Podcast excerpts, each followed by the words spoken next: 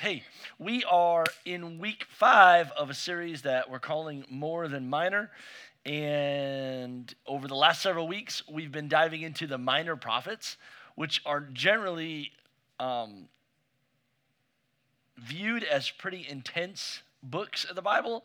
And so oftentimes, if you're going to read your Bible that day and you land on a minor prophet, Uh, I have been guilty, and I'm sure some of you have been, in, in choosing another devotion that day. Uh, uh, but uh, what I want you to know is that actually if you were to understand the background and what the Lord is saying and who he's talking to, you'd understand that this is actually a really uh, beautiful thing, what's happening in these books. The minor prophets, uh, there's twelve of them. They're, they're, they're not minor because they are less than the major prophets. They're just smaller, and I like smaller. I understand smaller. Uh, I understand uh, I can think more clearly in, in when you talk less.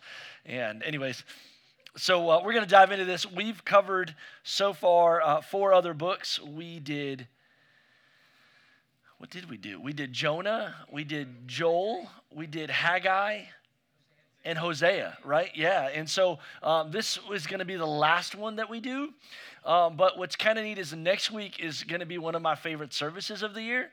Uh, next week is going to be like part two of this lesson. Um, we're going to do communion next week and uh, and have acoustic worship, and it's going to be a really wonderful time to just worship the Lord and celebrate all the things that God's doing in our life, but it's really uh, like a, a part two of this message, and so I I, I think you're going to enjoy it. Anyways, uh, today we're going to talk about the book of Malachi, and uh, Malachi is a is a complicated message. In fact, uh, many of these books I've had to listen to uh, ten or twelve times, uh, and I didn't understand necessarily why God wanted me to do this lesson, and the the, the message is kind of heavy, um, and so clarity came to me actually probably on like Thursday of this week after knowing I was going to do this for a full month. And why? So let's pray, and I'll tell you why. Hey, Jesus, whew, we love you, and I need you to help. Amen. Amen. We're going to jump into the book of Malachi. Uh, if you have your Bibles or your phones, you're going to you're going to want this today. These are we're just reading a lot of the scripture. There's four chapters in here, and I'm going to start off with Malachi chapter one, verse two. And the Lord says through Malachi, "I have always loved you," says the Lord. But you retort, "How have you loved us?" Let me just stop there. How have you loved us? This is God's people asking God, Lord, how? Explain that to me. How have you loved us?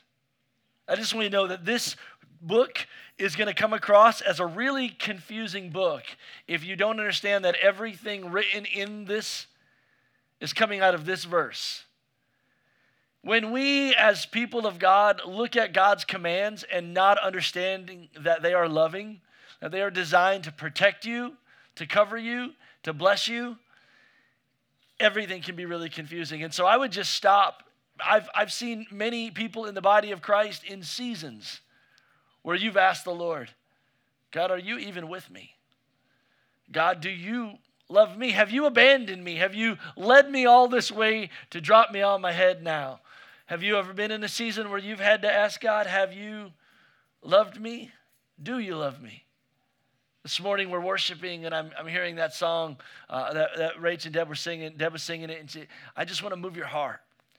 I just want to move your heart. I just want to move your heart, and I'm I'm learning that this whole book is going to open that up. How has God loved you?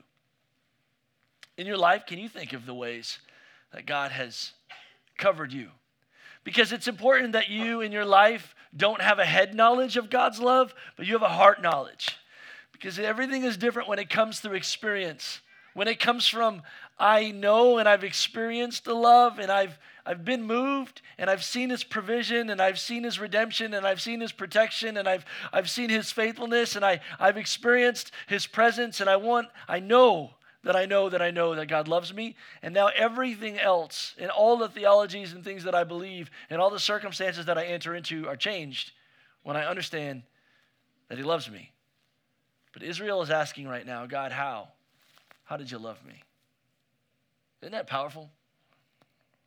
I love that the, the, the scripture is not afraid to ask questions. And I love that the scripture is not afraid for to let us know that other people ask questions, that you're not alone if you're asking questions today. But the Lord is going to answer some things, and he's going to confront some things here in Malachi. And it all stems from this lack of understanding that Israel is having right now, forgetting that God has loved you. So the Lord answers in verse two, I have always loved you, but you retort, how, really, how have you loved us? This is how I have shown my love for you. I loved your ancestor Jacob. Let me just stop there. I loved your ancestor Jacob. He would say that Esau he rejected, but Jacob he loved. And so what the Lord is going to say over Israel is, don't you get it? You're my son and daughter. The very fact that you're able to hear me talk today should identify to you, you never deserved me. I adopted you. I chose you. I picked you. Jacob was not the, the chosen one. I don't know if you know, uh, going all the way back to Genesis, the story of Jacob and Esau. But the Lord is saying, Israel, I adopted you. Can't you see that I've always been with you, and I've always provided for you, and I've always chosen you? And I love that message of adoption, and it's in that concept that today I realize that there is so many more people that probably would be more qualified to be a, a pastor or a, a speaker or a son and daughter. Like I often in my own life wonder, God, why did you save me? There are so many other people that would be more qualified, that would be more steadfast, that would be probably better Christians. But some, for some reason, you awoke, awoke in my heart. And I'm forever grateful for that. Today, if you don't understand that God loves you, you're going to miss a lot of points. So this whole book is a conversation of, of the Lord uh, uh, speaking to Israel and Israel questioning God. And I don't know what happens in your life. Wow, let me show you some things. This is going to be a book that defines things that God loves. And so if you're interested in learning, God, what moves your heart, this is a great book to understand the things that God loves. And this is going to be a book where God confronts the things he despises. And so if you want to know what offends God, you're going to find it right here. So people that are learning, if you if you want to know who the Lord is or what moves him, this is a great place to go. I didn't ask the worship team to pick this song, that song today. They just did it, and it was kind of worked hand in hand with everything that God's doing in my life. So the book of Malachi is going to take place one hundred years after the temple would finally be rebuilt. So you need to understand that most of the Old Testament is the journey for the people of Israel to get their promised land and build their temple so that God can be with his people. And when they rebelled, that temple was destroyed, and they were in exile until that they would return to the Lord, rebuild that temple. And so what's really wild is this is the last book in the Old Testament, one hundred years after they would rebuild the temple, and things have already gone sideways for the people of Israel. They've already rejected the Lord. And it's only been one hundred years. And I just want you to know why that's ironic is because we do the same thing. You need to know that our heart is so catering to this world. It's so difficult to set your heart to love the Lord. And this is going to be a story about that. So after this book, three hundred years later, Jesus is going to come and fix everything that the Israelites can't fix. Are you with me? Let's jump into this. All because Jesus loves us. Well, one of the first things in this conversation that would happen between the God's people and Israel, one of the things that the Lord really rejects, he's going to confront first in Israel, and it's going to be because they have forgotten that God loves him. When you forget that people love you, you devalue them. This is what's going to happen as the Lord's confronting some sin in their lives. In verse six, a son honors his father, and a slave would his master. And if I am a father, where is the honor due to me? Whew. And the respect that I deserve. you shown contempt for my name.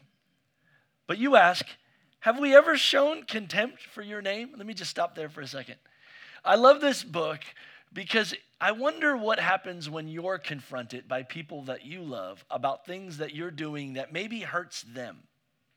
Are you good at this? How defensive do you get? And so Israel is really chomping back at the Lord again and again and again in this book because they really don't like that the Lord is questioning them. But who has more, a better perspective than the Lord about what's out of order in your life? And so he'd say, where's the honor that's due? Where's the respect that's due? And they'd say, well, how did we ever show contempt for your name? You have shown contempt by offering defiled sacrifices on my altar. And then they ask, how have we defiled the sacrifices, Lord? Well, you defile them by saying, the altar of the Lord deserves no respect. When you give blind animals as sacrifices, isn't that wrong? Isn't it wrong to offer animals that are crippled or have diseases? Try giving gifts like that to your governor and see how pleased he is, says the Lord of the heaven's armies. Woo! I'm going to jump down here to uh, verse thirteen, and then he says this, and you say, what a burden, and you sniff at it contemptuously, says the Lord Almighty. When you bring injured or lame or diseased animals and offer them as sacrifices, should I accept them from your hands? In this passage, none of us would have ever brought a crippled animal to the Lord, right? We would. So what's happening in their culture is they've got like sheep and animals, and, and in order for them to get right with the Lord, they offer an animal as a sacrifice to atone for their sins. And so as they have all these sheep, one falls down and breaks his leg. What am I going to do with that animal? I want to waste it. Well, let's not waste it. I know what we'll do. We'll use that one as a sacrifice for the Lord, and then we'll use the rest of the sheep To, to build up our, our infrastructure, you know? We don't we can't use that one anyway, so we'll give it to the Lord. It's an offering because we love him so much. I know that none of us would have ever done anything like that. I had a story a long time ago. I was on a missions field. I went on a trip with, with my boy Anthony, and um, we we uh, we we met this missionary. His name was Buck Cruise, and he had been traveling all through uh, Prague and Czechoslovakia and all of the like like the Czech countries, and we were in Bulgaria with him, and he was telling us that um, he had adopted a son named Tyler, and Tyler was born with a heart defect, and the doctor said that he wasn't going to live to see two years old, uh, but he did. Um, he lived to see four, actually, and then he lived to see six. And he was now gonna, about to be nine years old. Uh, and Tyler's life cost Buck hundreds of thousands of dollars. He actually used to be very wealthy. And since then, well, he's a missionary also. So he's mostly poor at this point in his life, you know. And uh, But uh, Tyler's life cost him everything. But Tyler had a really unique heart. And he always, um, the doctor had told Tyler, uh, Buck right before he went on this trip that his son was wouldn't be here when he got back. And when he decided not to go on the trip, his son Tyler said, Daddy, there's people that are dying and going to hell. You have to go on this trip, you know? Tyler's heart just loved Jesus and wanted to do great things for him. In fact, most of Tyler's life, he collected gifts that he would send with his dad overseas to give as gifts to kids so that his father can preach the gospel. And his son would collect Matchbox cars. And uh, so he had thousands of Matchbox cars that he would collect, and he would box them up. And uh, as Buck would go into his son's room every now and again, he would have boxes in the corner, and Buck would try to take some of the boxes, and his son would say, no, Dad, you can't take those ones. You have to take these boxes over here. And he'd open the box, and he'd see thousands of cars in some of these boxes. And his son would say, no, Dad, you can't take those ones. Those ones people gave us, they were already used. And his son's like, yeah, but and Buck's like, yeah, but look, we could do so much with these. And he said, no, Dad, I want the kids, when they open the box, that they would see a brand new box, that they would know that it was special, that no one else had ever played with this box, that it was just for them. And Buck checked his heart and realized, oh, man, son, you have thousands of things that you can give, but you don't want to give them because They've already been used. He understood that that was pure worship. And I think in our life, how often have we been guilty of tipping God? Giving our leftovers. I wonder, does, what is our, does our, how often have, has our worship been a sacrifice to us? How often has it made us uncomfortable so that the Lord would receive honor or glory? And these are the kind of things that honors the Lord, and the people of Israel are kind of missing it. How have we really defiled you? How have we shown contempt? How have we, Lord's like, really? Well, I'll show you. I'm getting your leftovers, not your best. Ooh, is that convicting or what? It gets me right in the getter. Okay, let me keep going. So he would go on, and uh, and so then the Lord really comes after the priests, which I don't really like this a whole lot. I, I, I would like to skip over because I would be considered an Old Testament priest, you know, I'm a pastor, right? That's my job. I love people, get people closer to Jesus. And he says, listen, you priests, this command is for you. Listen and make up your minds to honor my name, says the Lord of heaven's armies, or I will bring a terrible curse against you, and I will curse even the blessings you receive. Indeed, I've already cursed them because you have not taken my warning to heart. Because you've not taken my warning to heart. This is always what God's trying to get to, is our heart, because this is a love story. And what we're realizing is that often we can miss this thing in pursuit of the Lord. So you think that these priests, I mean, they've given their life over to serve the Lord. How can they possibly be missing it? Well, let me show you. He says in verse eight, but you priests have left God's paths. Your instructions have caused many to stumble into sin, and you've corrupted the covenant that I made with the Levites.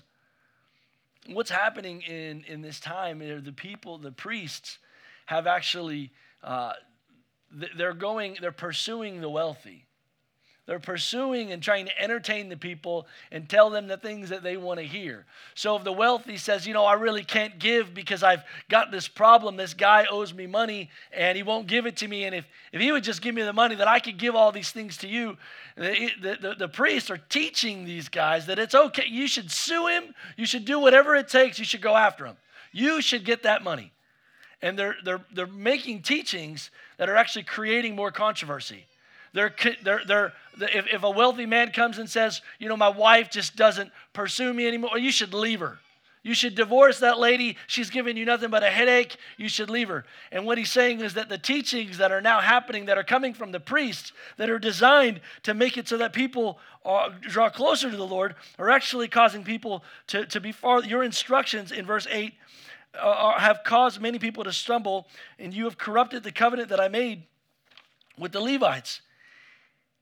He says, he says the, the priest's words, uh, the lips from the priest should preserve knowledge of God, and they should go, go to him for instruction.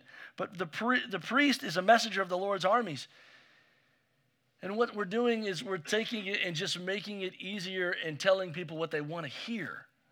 But this is a confrontational message, because if you want to know what God loves, what he loves, he loves truth.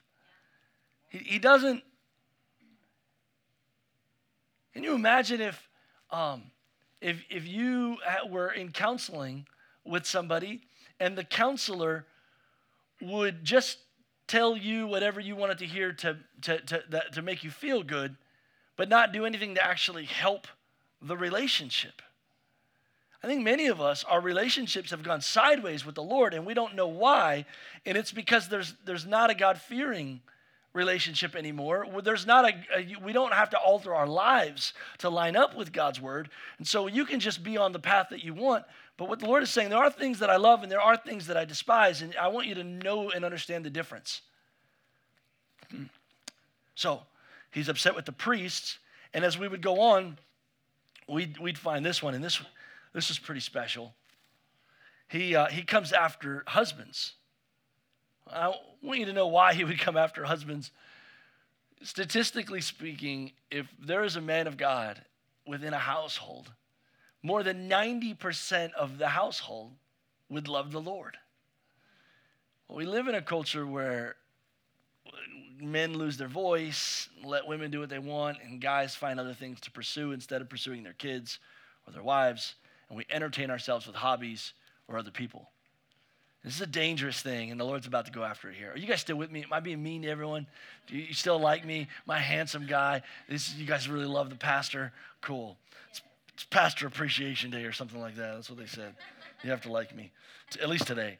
So um, uh, it's scriptural, I think. Verse eleven in, in chapter two, Judah has been unfaithful and detestable, has and, and done an, an, a detestable thing has been done in Israel and in Jerusalem. The men of Judah have defiled the Lord's beloved sanctuary by marrying women who worship idols. And he says, you cry out, why? Why have you been, why are you saying, God, I've been unfaithful? Why have you, why are you saying that I've been unfaithful? Well, I'll tell you why, the Lord says, because the Lord witnessed the vows you and your wife made when you were young. You have been faithful. Now notice, he's addressing the dude. You have been unfaithful to her, though she remained your faithful partner, the wife of your marriage vows. So what are some of the things that God loves? What are some of the things that God does not love? Well, here it is. In verse fifteen, has not the one God made you? You belong to him in your body and in your spirit. And what does one God seek? He seeks godly offspring. Can I just stop for a second and make sure you know the Lord loves a godly family. And we have responsibility. And so if some of you ladies are here pursuing someone, uh, um, a dude, if you don't see him as righteous, get out. Because it's not, if it's not going to lead you closer to the Lord, then he's not doing what his, God's calling him to do. And so he wants a godly heritage, a godly offspring. So be on your guard and, and do not be unfaithful to your wife of your youth. The man who hates and divorces his wife, says the Lord, the God of Israel, does violence to the one he should protect, says the Almighty. So be on your guard and do not be unfaithful. And so what, I, what I'm hearing the Lord is saying is that the man that is abusive to his wife by not doing what God's called him to do, he's he's being unfaithful. He's actually being abusive. And I, I'm like, whoa, that seems harsh, Lord. Um, but the Lord understands the heartache that's being done to the wife and to the kids and to the grandkids, the questions that's being asked because we weren't responsible to do what we said we were going to do. Amen?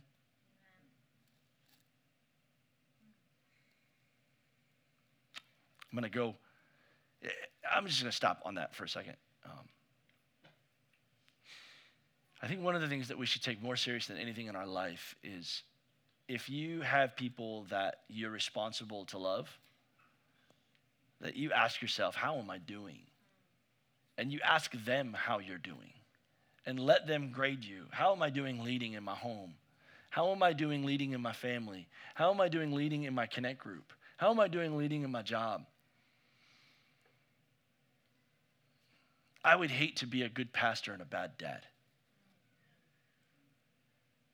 The Lord's going to deal with that here in the book of Malachi. And there's this, this book is, is, is important, and I'm going to show you why. It, it tells a bigger story. In a minute, I'm going to get there. I'm going to get you there. And then in chapter three, we find the Lord coming at Israel again and them questioning, him questioning them. You still with me? This can be kind of boring. It's going to come around, I promise. I think so anyways. In verse seven, ever since the days of your ancestors, you've scorned at my decrees and failed to obey them. Now return to me and I will return to you, says the Lord of heaven's armies. Let me just stop there for a second. All of these minor prophets would have one theme. Return to the Lord. They were all written for the purpose of making sure that our heart comes back to Jesus, comes back to what God loves the most. And I just wonder, if you were made for him, you're not going to find fulfillment outside of him. How are you doing with that? And so the Lord is saying, I want you to come back to me with all of your heart. But you ask, how can we return when we have never gone away? Now, let me just stop there. This is after he's already confronted, confronted them four or five other times. And they're still going, we didn't do nothing wrong. This, oh, man, I just, we do this sometimes. We go into self-defense mechanism mode. Some people cheat God, yet you have cheated me. But you ask, what do you mean? When did we ever cheat you? You have cheated me in the tithes and offerings due to me. Let me just stop there in verse eight. The reason why this is important is because the Lord did everything he could to get the temple back up and going so that he can have a dwelling place for the people of Israel. And it's already been a hundred years, and the people spent all of their time and energy like getting it back up and going. And now that it's the, the temple's back up and going, they're not doing anything to maintain it. And, they, the, and, and there's supposed to be things that they're supposed to be fixing. They need new trees. They need new this. They need, they need, there's maintenance dues. And then he wants there to be good so that the poor can be fed, so that when unbelievers come from all around the nations, there's enough riches there to provide. And he's saying, you have literally cheated me of your tithes and offerings.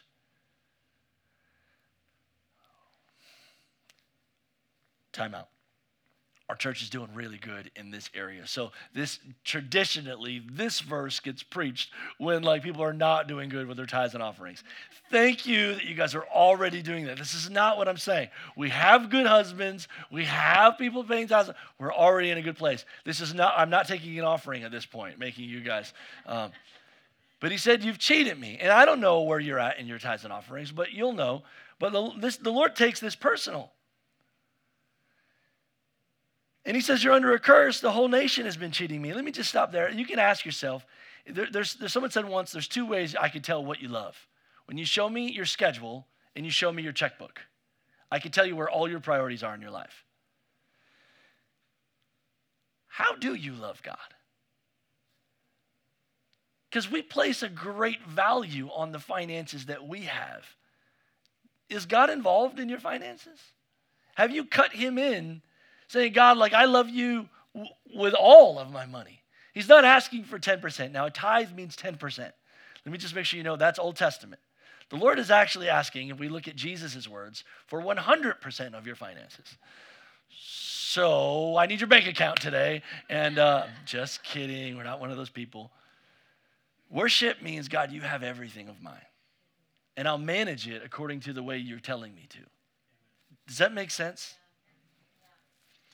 And I love this because some of you are terrified to start tithing and start trusting God. But the Lord would say, bring all your tithes into the storehouse so there would be enough food in my temple.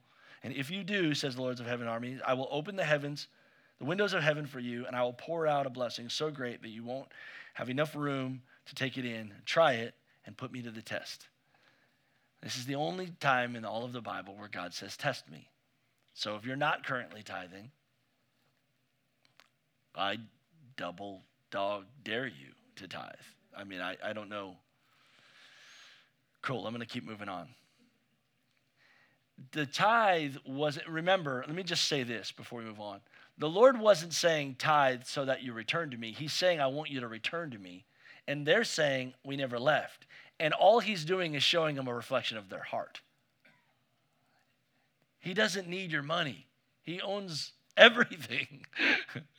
You just need to let go of things that your heart is attached to so that he can move in your life. That's why he's asking you to tithe. Because you love things you shouldn't love. And in verse sixteen, I'm going to try to start landing this thing. And then he said, um, chapter three, verse sixteen says this. Then those who feared the Lord spoke with each other, and the Lord listened to what they said. Let me stop there. Did you hear that? Those that feared the Lord. It's really good to fear the Lord, guys. If, it's really good to fear the Lord, guys. Let me say it again. It's really good to fear the Lord. Like if there's one thing you're going to fear on this earth, it probably should be the Lord. In his presence, uh, uh, and so the, the Lord listened to what they said. In his presence, a scroll of remembrance was written to record the names of those who feared him and always thought about the honor of his name. In verse seventeen, they will be my people, says the Lord of heaven's armies. And on that day, when I act in judgment, they will be my own special treasure. And I will spare them as a father spares an obedient child. Then you will again see the difference between the righteous and the wicked, between those that serve God and between those that don't. I just love God saying, when you put me first, I will show the world what's in your heart. I will show the world how blessed you are when you're righteous. And that's something that is a beautiful promise that the Lord is not just making to me today, but he's making to you. I want the world to know that I'm different. I want the world to know that I love differently and that I give differently and I have different priorities in my life than other people do. I'm going to say no to certain things because I care about God more in my life. We just signed our son up for baseball to be on this big travel ball team and go to New York and do all these great things. And the coach, first thing he said is, hey, the schedule's going to be really crazy. And I said, well, if it is, you just got to know you probably shouldn't pick us because we're going to be at church on Sundays because that's what we value. And Mike is like the best in the league, so they wanted him to be on the team. He was first picked. And I was like, yeah, that's my man. I said, hey, man, uh, this is what we value more than anything. And we want the world to know that we're righteous. Jesus first. We care about being in the house of God. We care about being in the presence of God. We care about talking about the things that God loves together and celebrating those victories. We care about seeing water baptism today. We care about seeing Jesus move among us. I say all that, all of this stuff, to tell you all these things that God loves. He, he, he wants you to return to him and use your finances if need be. He wants you to make sure that there are faithful husbands in the house of God. He, he wants to make sure that you understand that priest's job is to confront people and be honest and speak truth to people. He wants to make sure that there's respect and honor in our worship. The reason why all of this is happening in Malachi is because the Lord sees already one hundred years after the temple's been rebuilt, after they got out of exile, that they can't do this. And so he decides, this is the last book in, in, in, in, the, in the Jewish books here, because he already knows he's going to have to destroy this temple. He already knows that this is not going to work in the heart of man. He already knows that the only way that man is going to get this right is if Jesus does it for us. And so, how have you loved us, God? Well, I'm going to have to show you how I love you. I'm going to have to send my son for you.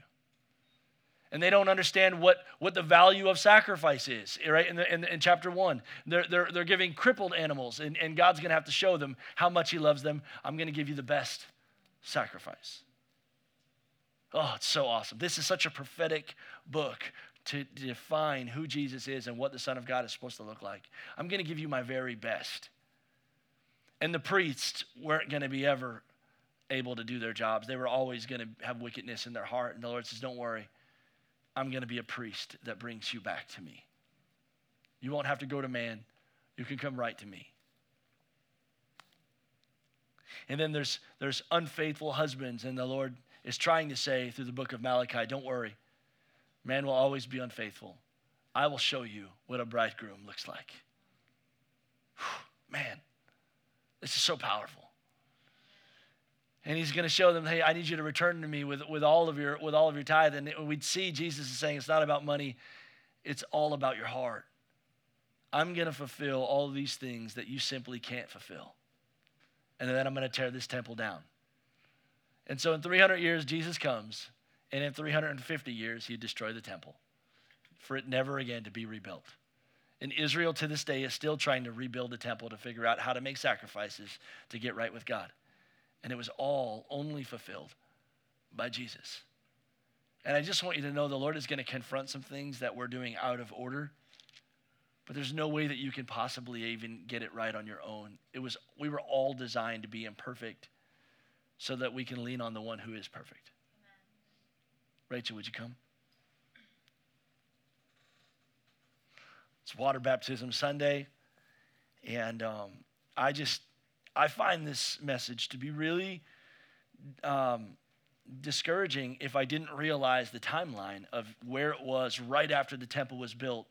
And that now the Lord is already trying to reset the genealogy order so that Jesus can come and fulfill everything. I want you to know how much God does love you.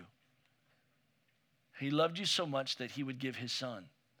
And some of you are asking the question, but God, how did you love me? I want this in my life. If you would just do this, God, then I would know you love me. And I, I want you to know that if, if you understood that God gave his very best for you, if that's not enough, I, I don't know what you're looking for. I think you're looking for things that are only going to end up ultimately hurting you. Would you all do me a favor? Would you just bow your heads and close your eyes for a second? I believe that there's many people here today that, um, if we're honest, we're looking for other things. We're looking for riches. We're seeking love. We're trying to find fulfillment. We're trying to find healing and wholeness. And we're doing it all in the wrong places. I just believe that Jesus is the answer. And I know this because he said to Israel, I adopted you. How did you love me? I chose you. I picked you first. The very reason why you can hear my voice is because I love you. I have a plan for your life. And I need you to turn from some of the things you're doing and return to me. I need you to come to me. I need you to know that I am the fulfillment of everything in your life.